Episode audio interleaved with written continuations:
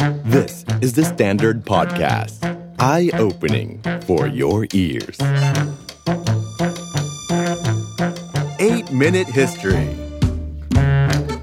ประวัติศาสตร์ 8 นาทีในวันนี้เราจะเล่าเรื่องของกัมพูชากันบ้างนนะครับว่า หลายท่านเคยได้ยินคำว่า การเจรจาเขมรสามฝ่าย การเจรจาเขมรสี่ฝ่าย เราทราบนะครับว่าไทยเองถือว่าเป็นประเทศที่มีความสำคัญต่อการก่อให้เกิดสันติภาพในกัมพูชา ซึ่งมีนโยบายของรัฐในช่วงนั้นเรียกว่านโยบายเปลี่ยนสนามรบเป็นสนามการค้า แถมหลายคนครับได้เคยดูหนังเรื่องทุ่งสังหารหรือว่า The Killing Field นะครับก็จะถามว่าสถานการณ์ทางกัมพูชานั้นณเวลานั้นเป็นอย่างไรกันบ้าง ก็ต้องบอกแบบนี้แหละครับว่า สถานการณ์การเมืองในกัมพูชานะครับในช่วงทศวรรษที่ 70 ก็เป็นผลมาจากสงครามเย็นเช่นเดียวกันนั่นเองนะครับก่อนที่เราจะไปไล่เหตุการณ์ประวัติศาสตร์แล้วนะครับขอเริ่มต้นแบบนี้ก่อน เราได้ยินคำว่าเขมรสามฝ่ายเขมรสี่ฝ่าย และฝ่ายเหล่านั้นมีอะไรกันบ้างครับจำไว้ก่อนนะครับ แล้วเดี๋ยวเราค่อยไปไล่เรียงความเป็นมาฝ่ายแรกครับที่เราได้ยินก็คือฝ่ายของเจ้านโรดมสีหนุ ซึ่งเคยเป็นอดีตพระมหากษัตริย์ของราชอาณาจักรกัมพูชา แล้วก็เคยเป็นอดีตนายกรัฐมนตรีด้วย ฝ่ายที่ 2 คือฝ่ายกัมพูชาที่มีความฝักใฝ่ต่อลัทธิคอมมิวนิสต์มาร์กซิสต์เลนินิสต์ นั่นก็คือเขมรแดง หรือที่เราเรียกกันว่าเขมรรูชซึ่งก็เป็นภาษาฝรั่งเศส ฝ่ายถัดมาครับก็คือฝ่ายของเขมรซึ่งเป็นรัฐบาลหลังจากการล่มสลายของเขมรแดง และก็กองทัพของเวียดนามนั้นเข้าไปยึดครองพื้นที่ของกัมพูชา นั่นก็คือฝ่ายของรัฐบาล ซึ่งจากวันนั้นก็สู่วันนี้ก็คือฝ่ายที่นำโดยเฮงสำรินเจียซิม และก็ฮุนเซนนะครับ ส่วนอีกฝ่ายก็คือเขมรเสรี ซึ่งนำโดยเอียงซารีนั่นเองนะครับ หลายฝ่ายถามว่าแล้วตกลงว่าแต่ละฝ่ายนั้นมีความเป็นมาเป็นอย่างไร เรามาฟังกันเลยนะครับประวัติศาสตร์กัมพูชารุ่นใหม่นะครับขอให้มองย้อนกลับไปในช่วงที่กัมพูชานั้น ได้รับเอกราชจากประเทศฝรั่งเศสครับ โดยทั้งนี้ก็เป็นผลมาจากการตกลงที่เรียกว่าข้อตกลงเจนีวา Agreement ซึ่งเราเคยเล่าให้ฟังไปแล้วในเรื่องของ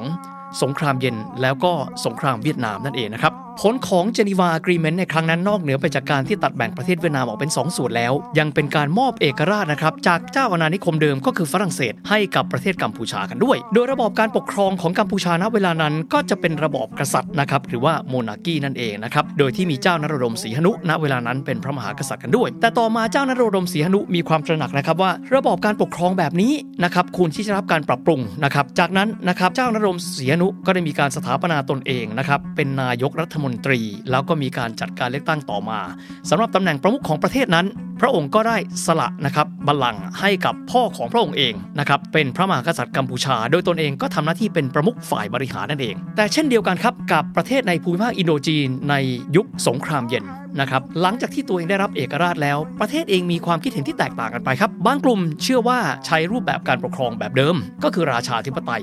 หรือว่าประชาธิปไตยแบบมีพระมหากษัตริย์เป็นประมุขก็ได้ บางฝ่ายเชื่อว่าไม่ได้ไหนๆก็มีกัมพูชาใหม่กันแล้วควรที่จะมีการเปลี่ยนแปลง เช่นควรจะเปลี่ยนแปลงเป็นระบอบสาธารณรัฐ บางฝ่ายก็มีความเห็นแบบนี้และการนำเอาลัทธิ Marxist Leninism ก็คือระบอบคอมมิวนิสต์นั้นมาใช้ ดังนั้นสิ่งที่เราพูดว่าระบอบการปกครองณเวลานั้น หลังจากปี 1955 ก็คือสนธิสัญญาเจนีวานั้นเป็นอย่างไร เป็นการปกครองในส่วนของส่วนกลางก็คือที่รัฐบาลพนมเปญนั่นเอง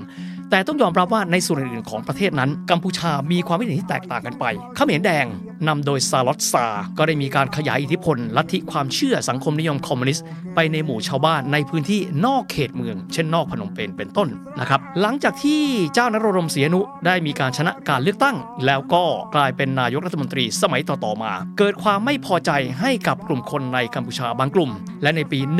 1970 หรือ 2513 จอมพลลอนนอนได้ทำการรัฐประหารนะครับร่วมกันกับพระญาติของเจ้าศรีหนุเองก็คือเจ้าศรีสวัสดิ์สิริมตะ จากนั้นก็ได้มีการเปลี่ยนแปลงระบอบการปกครองนะครับแบบประชาธิปไตยที่มีพระมหากษัตริย์เป็นประมุขนั้น เป็นระบอบสาธารณรัฐกัมพูชาในปี 2513 ครับแต่อย่างที่ได้เรียนครับ การปกครองที่เราพูดถึง ก็จะจำกัดอยู่ในบางพื้นที่ของกัมพูชาเท่านั้นนะครับ การขยายอิทธิพลของลัทธิ Marxist Leninism ในพื้นที่นอกพนมเปญนั้น ยังเดินหน้าไปอย่างเข้มข้นกันด้วยนะครับ ซึ่งณเวลานั้นเจ้านโรดมสีหนุซึ่งเพิ่งเสียอำนาจได้มีการเข้าไปร่วมกันนะครับกับทางเขมรแดง ในการที่จะเริ่มต้นการเปลี่ยนแปลงทางการเมืองเพิ่มเติมขึ้นด้วยการให้การสนับสนุนเขมรแดง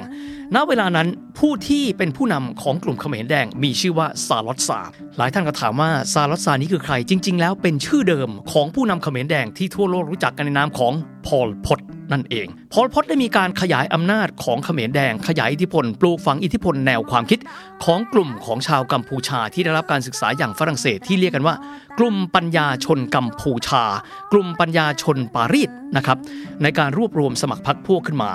และหลังจากนั้นหลังจากที่สาธารณรัฐเขมรซึ่งนำโดยในพลลอนนอนนั้น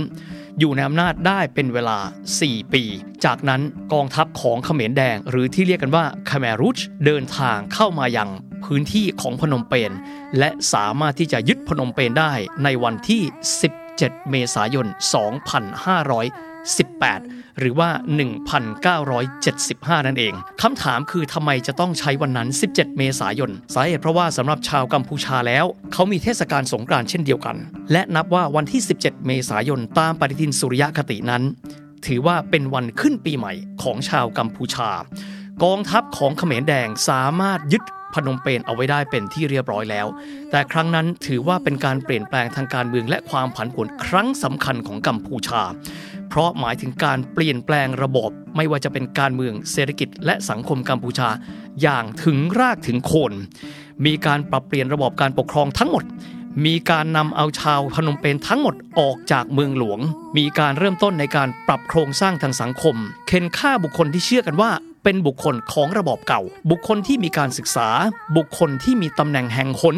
สิ่งเหล่านี้แหละครับ ทำให้นำไปสู่สิ่งที่เรียกว่าทุ่งสังหารหรือว่า killing field เพราะเขมรแดงเชื่อว่าการเริ่มต้นเข้าสู่พนมเปญและการสถาปนาระบอบสังคมนิยมคอมมิวนิสต์ Marxist Leninism ณเวลานั้น ถือว่ากัมพูชาเริ่มต้นศักราชที่ 1 ใหม่ทั้งหมด ซึ่งณเวลานั้นประชากรกัมพูชาทั้งหมดเลยมีอยู่ 7.5 ล้านคน แต่เชื่อไหมครับว่า ในช่วงเวลานั้นเขมรแดงได้ทำการเข็นฆ่าประชาชน ไปเป็นจำนวนถึง 2 ล้านคนด้วยกัน ด้วยวิธีที่แตกต่างกัน อย่างที่ได้เกริ่นมาก่อนหน้านี้ภูมิภาคของเอเชียตะวันออกเฉียงใต้นะเวลานั้น เวียดนามในฐานะที่เป็นผู้ที่ชนะสงครามเวียดนามในเวลานั้น ได้รับการสนับสนุนจากรัฐบาลของโซเวียต ในแง่ของกำลังทหาร ในแง่ของแสนยานุภาพ ในแง่ของทรัพยากร โดยความมุ่งมั่นส่วนหนึ่งของเวียดนาม คือการสถาปนากลุ่มรัฐอินโดจีน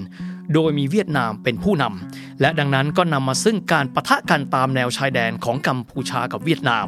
โดยที่เริ่มต้น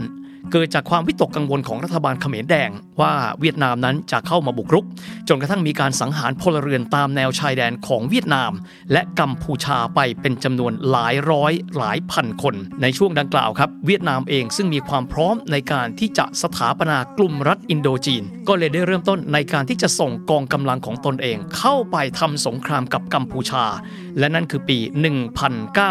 1979 นั่นเอง มีความหมายว่าเขมรแดงอยู่ในอำนาจได้เป็นเวลา 4 ปีด้วยกัน และใช้เวลาเพียงแค่ 2 อาทิตย์กองทัพเวียดนามสามารถบุกยึดกัมพูชาได้ทั้งประเทศ ประวัติศาสตร์กัมพูชายังมีเรื่องในการเดินหน้าหลังจากนั้นอีกส่วนหนึ่ง แต่จะเป็นอย่างไรอดใจรอครับ แล้วเดี๋ยวในต่อหน้า เรามาฟังเรื่องของประวัติศาสตร์กัมพูชา หลังจากยุคที่เวียดนามส่งกำลังเข้าไปยึดครองกัมพูชาในปี 1979 กัน รวมถึงกระบวนการในการสร้างเสรีภาพในประเทศกัมพูชา และภูมิภาคอินโดจีนครับ The Standard Podcast. Eye opening for your ears.